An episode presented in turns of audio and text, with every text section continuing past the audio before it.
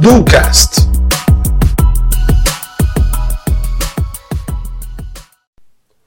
Olá, tudo bem? Seja muito bem-vinda e muito bem-vindo ao 15º episódio do nosso canal. Mas antes de começar, como sempre, é importante a gente recapitular alguns detalhes sobre os últimos episódios. E pautando principalmente nos três últimos, a gente falou um pouquinho sobre, afinal de contas, quando que vai se tornar prioridade o crescimento da sua carreira, e a gente linkou esse fator com a relação entre passado e futuro. E com isso, linkando tempo e crescimento, eu queria trazer uma provocação para a gente iniciar esse episódio de hoje.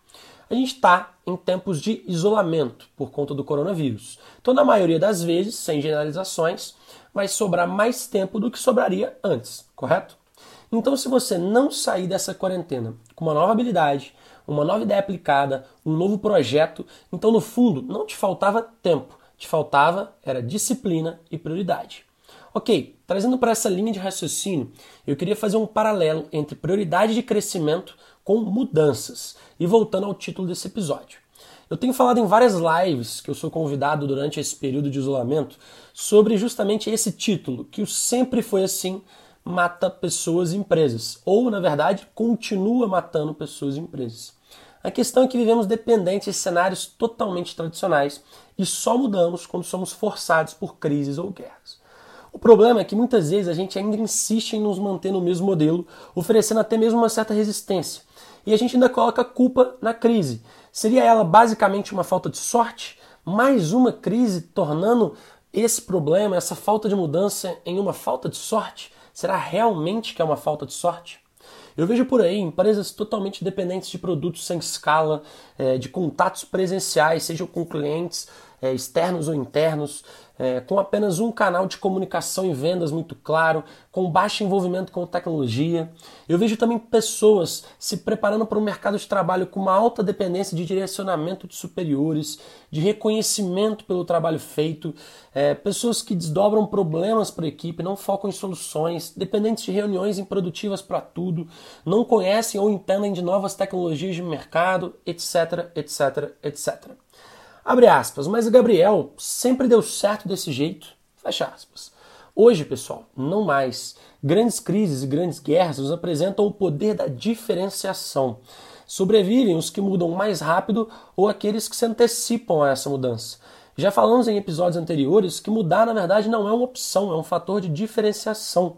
Não à toa que a Nescafé surgiu durante a crise do café, a Nutella surgiu durante a crise do cacau, e o Airbnb e o Uber, por exemplo, surgirem durante a crise de 2008.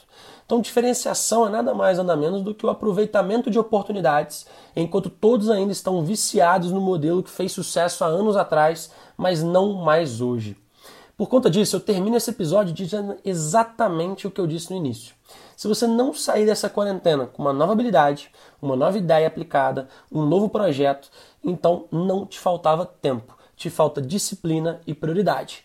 Cuidado, sem novas desculpas nesse momento. Fechado?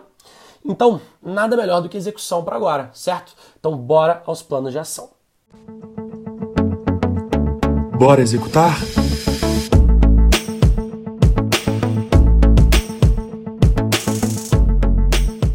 E aí, pessoal, iniciando o primeiro plano de ação, eu queria pedir para que você pensasse é, no que você sempre disse que não fazia por falta de tempo dentro da sua casa. Faça uma análise de prioridade em cima disso. É, quais deles devem valer a pena priorizar para esse momento? Então eu tinha algo que eu não fazia por argumento de falta de tempo, porém agora eu tenho um pouquinho mais de tempo.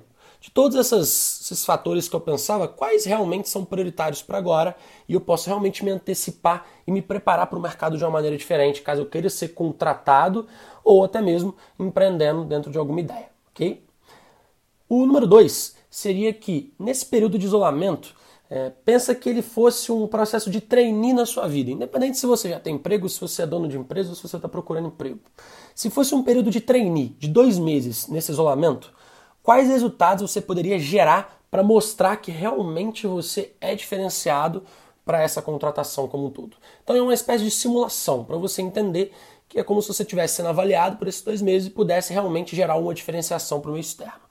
Quais resultados você poderia gerar de dentro da sua casa que você ainda não gerou fora dela, seja por questão de tempo ou por questão de outras prioridades. E por último, terceiro e último plano de ação, é, eu queria deixar para vocês quais ações semanais você raramente conseguiria fazer se não estivesse em casa e hoje você poderia executar. Beleza? Então deixa esses três planos de ação para vocês e queria deixar um recado final. Aproveitem um tempo em casa, ele pode realmente ser um diferencial. Por um outro lado, ele também pode ser improdutivo. Então vai tudo depender da forma como você aproveita esse tempo. Enquanto a grande maioria reclama e lamenta, você pode se diferenciar. É isso. Um abraço.